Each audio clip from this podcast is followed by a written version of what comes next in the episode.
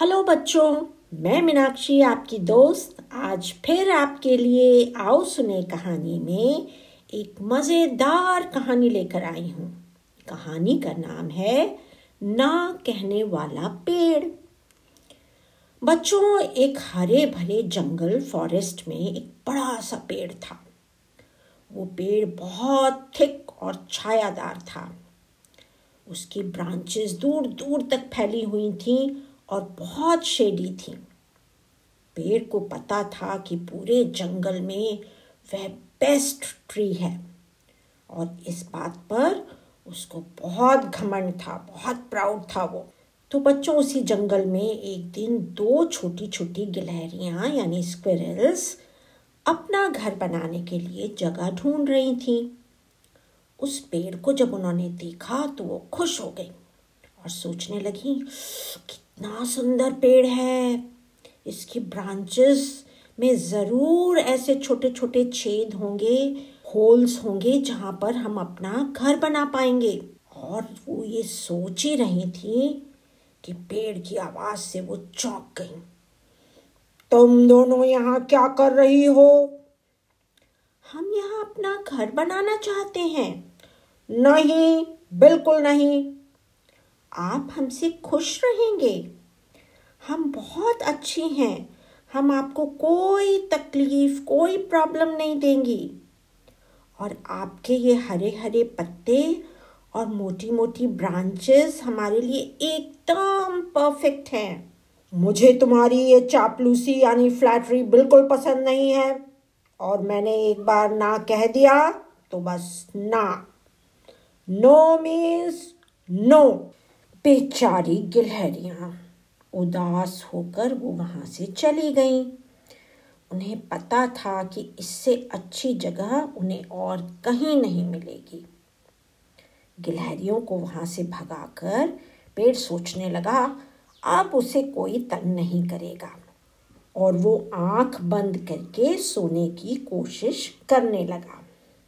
बच्चों, उसी समय क्या हुआ एक भालू, एक बैर छोटा सा बैर वहाँ आया और उस पेड़ को देखकर सोचने लगा, वाह, कितना अच्छा पेड़ है। चलो, जब तक ये पेड़ सो रहा है, तब तक मैं इस पर चढ़कर इसे अच्छी तरह से देख लूँ। तभी उसे आवाज़ सुनाई दी, दोस्त भालू, शायद तुम्हें पता नहीं कि तुम्हारे पैरों के नाखून नेल्स बहुत नुकीले और शार्प हैं। और इस समय एक नाखून मेरे कान में चुभ रहा है। ओहो मुझे पता नहीं था। I am sorry. मैं तो पेड़ पर चढ़कर सिर्फ़ ये चेक कर रहा था कि शायद यहाँ कुछ मधुमक्खियाँ हों, बीज हों और मुझे कुछ शहद यानी कि हनी खाने को मिल जाए। बेर की ये बात सुनकर पेड़ बोला लगता है, तुम अपने मैनर्स भूल गए हो भालू भाई। मुझे याद नहीं आता कि मैंने तुम्हें अपनी डालियों पर चढ़ने की परमिशन दी है। तुम्हें पहले ही मुझसे पूछ लेना चाहिए था कि यहाँ कोई हनी है या नहीं। तो तुम्हें पेड़ पर चढ़ने की मुश्किल नहीं उठानी पड़ती। पेड़ की बात सुनकर भालू नीचे उतर ही रहा था कि पेड़ ज़ोर से चिल्लाया। तुम यदि अभी इसी वक्त नीचे नहीं आए तो मैं अपनी डालियों को ज़ोर ज़ोर से हिलाकर तुम्हें नीचे गिरा दूँगा। और बच्चों, ये कहकर उसने अपने आप को हिलाना, यानी शेक करना शुरू कर दिया। और बेचारा छोटा भालू लुढ़कता हुआ नीचे आ गिरा। पेड़ फिर बोला, देखो फ्रेंड जब मैं ना कहता हूँ तो बस ना। नो मीन्स नो भालू जाते जाते सोच रहा था कि मैं याद रखूँगा कि ये ट्री कितना अनफ्रेंडली है। हमेशा बस अकेले ही रहना चाहता है। अब कभी बिना पूछे मैं इस पेड़ पर नहीं चढ़ूँगा। भालू के जाने के बाद एक छोटी सी चिड़िया उड़ते उड़ते थोड़ी देर रेस्ट करने के लिए पेड़ पर आकर बैठ गई। उस बर्ड को क्या पता था? कि पेड़ की दो आँखें उसे देख रही हैं। तभी बर्ड को पेड़ की आवाज़ सुनाई दी। मुझे सांस लेने में मुश्किल हो रही है फ्रेंड बर्ड तुम मेरी नाक पर बैठी हो। अरे, मैं इतनी भारी तो नहीं हूँ, पर लगता है तुम्हें किसी का तुम्हारे पास आना पसंद नहीं है। और बच्चों, ये कहकर वो चिड़िया उड़ गई। धीरे धीरे जंगल के सब प्राणियों को, सब एनिमल्स को ये पता चल गया था कि पेड़ को किसी का आना पसंद नहीं है। इसलिए सबने उसे अकेला छोड़ दिया।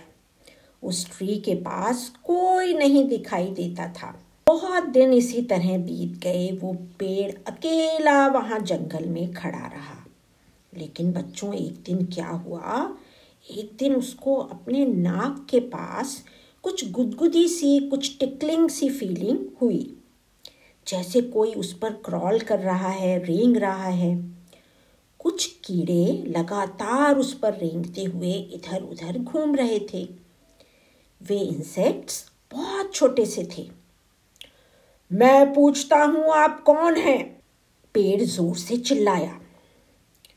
कोई हमसे नहीं पूछता कि हम कौन हैं। सब हमें भगाना चाहते हैं। पर हम आसानी से जाते नहीं हैं। हम टर्माइट्स फैमिली के हैं। हम दीमक हैं, दीमक। छोटे हैं, पर बड़ों बड़ों को खा जाते हैं। ये सुनकर पेड़ बोला, मैं आपको वॉर्न कर रहा हूँ, चेतावनी दे रहा हूँ। चुपचाप यहाँ से चले जाओ। और आगे बढ़ने की कोशिश की तो मैं अपने को ज़ोर ज़ोर से हिलाकर तुम सबको नीचे फेंक दूँगा। जितना अपने आप को हिलाना है, हिलाओ। ज़ोर ज़ोर से शेक करो। पर हम तो कहीं नहीं जाने वाले। हम तो अब यहीं रहेंगे। पेड़ ने बच्चों अपनी पूरी ताकत लगाई और ज़ोर ज़ोर से अपनी ब्रांचेस को हिलाया।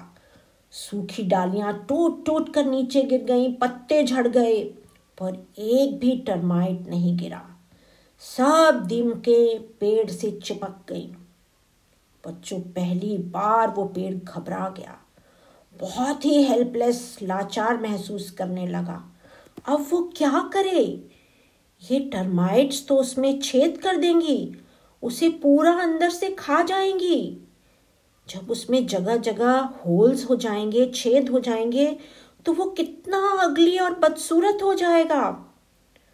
और जब ये उसे अंदर ही अंदर खा जाएँगे, वो खोखला हो जाएगा, अंदर से हॉलो हो जाएगा तो वो टूट कर नीचे गिर जाएगा। ये सब सोचकर पेड़ बहुत चिंतित हो गया वरिड हो गया। अब क्या करे? उसे तो रोना आ रहा था, पर अपना दुख किससे कहे? इस समय उसे लग रहा था कि कोई उसकी मदद कर दे, कोई उसकी हेल्प कर दे, पर किससे मदद मांगे? उसने तो कभी किसी की हेल्प नहीं की थी। अब उसकी हेल्प कौन करेगा? तभी बच्चों, पास की झाड़ियों में से बुशेस में से कुछ आवाज़ हुई और वही वाला भालू जो पहले आया था, वे वहाँ से निकला। पेड़ को इस तरह से उदास और सैड देखकर उसने पूछा, क्यों दोस्त? क्या बात है? कुछ आज अच्छे मूड में दिखाई नहीं दे रहे हो। हाँ भाई, मैं अब पहले जैसा नहीं रह गया हूँ। मेरे ऊपर टर्माइट्स ने हमला कर दिया है। वो मुझे धीरे धीरे खा रही हैं। पेड़ बड़ी मुश्किल से बोला, अरे, ये तो बड़ी भारी मुसीबत है। सीरियस प्रॉब्लम है? भालू बोला, मैं तो नहीं जानता कि क्या किया जाए। पर मेरा एक दोस्त है, जो ज़रूरत पड़ने पर कभी भी ना नहीं कहता। मैं उससे हेल्प के लिए कहता हूँ। और बेर दौड़ा दौड़ा अपने दोस्त मिस्टर आउल यानी उल्लू के पास पहुँचा। मिस्टर आउल, क्या तुम घर पर हो? मुझे तुम्हारी हेल्प चाहिए। तुमने वो जंगल के बीच में, उस फॉरेस्ट में तुमने वो उस बड़े से हरे भरे सुंदर से पेड़ को देखा है ना? हाँ हाँ तुम्हारा मतलब वही पेड़ जो हर समय हर किसी को ना, नो कहता रहता है, उल्लू बोला। हाँ हाँ हाँ वही वही। इस समय वह बड़ी मुसीबत में है। क्या तुम मेरे साथ चलोगे? ज़रूर ऑफ़ कोर्स उल्लू बोला। यदि उस पेड़ पर टर्माइट्स आ गए हैं, दीमक आ गई है तो हमें एक मिनट भी वेस्ट नहीं करना चाहिए। आउल ने उसी समय वुड पैकर फैमिली को बुलाने का मैसेज भेजा कि जल्दी आओ वी नीड यू हमें तुम्हारी ज़रूरत है। और बच्चों वुड पैकर फैमिली को भी वो पेड़ अपने यहाँ रहने वालों को मना कर चुका था, पर फिर भी उन्होंने पेड़ की हेल्प करने की सोची और वो सीधे उस ट्री के पास पहुँच गए। उन्हें पता था कि उन्हें क्या करना है। और वो जल्दी से अपने काम में लग गए। जंगल में चारों तरफ़ वुड पैकर्स की चोंच की ठक ठक ठक ठक सुनाई दे रही थी। बेर और आउल दोनों उन्हें गाइड कर रहे थे। देखो, यहाँ टर्माइट है। इधर से पकड़ो और यहाँ इस तरफ़ आओ। और इस तरह से थोड़ी ही देर में सारे टर्माइट्स खत्म हो गए। पेड़ को बहुत अच्छा लग रहा था, वो बहुत रिलीव्ड महसूस कर रहा था। वो इतना खुश था कि उसका ध्यान भी नहीं गया कि भालू और उल्लू उसकी हेल्प करने, जिन्होंने उसकी हेल्प की थी, वो अब वापस जा रहे हैं। जैसे ही उसने देखा, उसने ज़ोर से चिल्लाकर बुलाया, रुको प्लीज़ रुको, इधर आओ। मैं आप सबको थैंक यू कहना चाहता हूँ। आपका बहुत बहुत शुक्रिया अदा करना चाहता हूँ, धन्यवाद कहना चाहता हूँ। मुझे अपनी गलती पता चल गई है।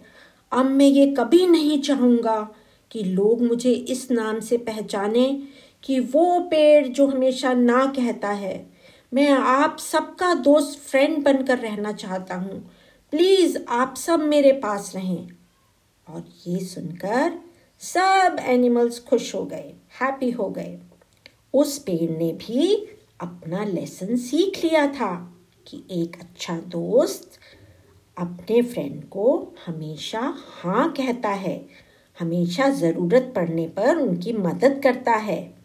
A friend in need is a friend in deed ठीक है ना बच्चों? तो हमें हमेशा दूसरों के लिए हेल्पफुल रहना चाहिए, दूसरों की मदद करनी चाहिए। मुझे उम्मीद है कि तुम्हें कहानी बहुत पसंद आई होगी। तो बच्चों, इसी कहानी के साथ अब चलते हैं और इंतज़ार करिए आप अगले फ्राइडे का। तब तक स्वस्थ रहिए और मस्त रहिए।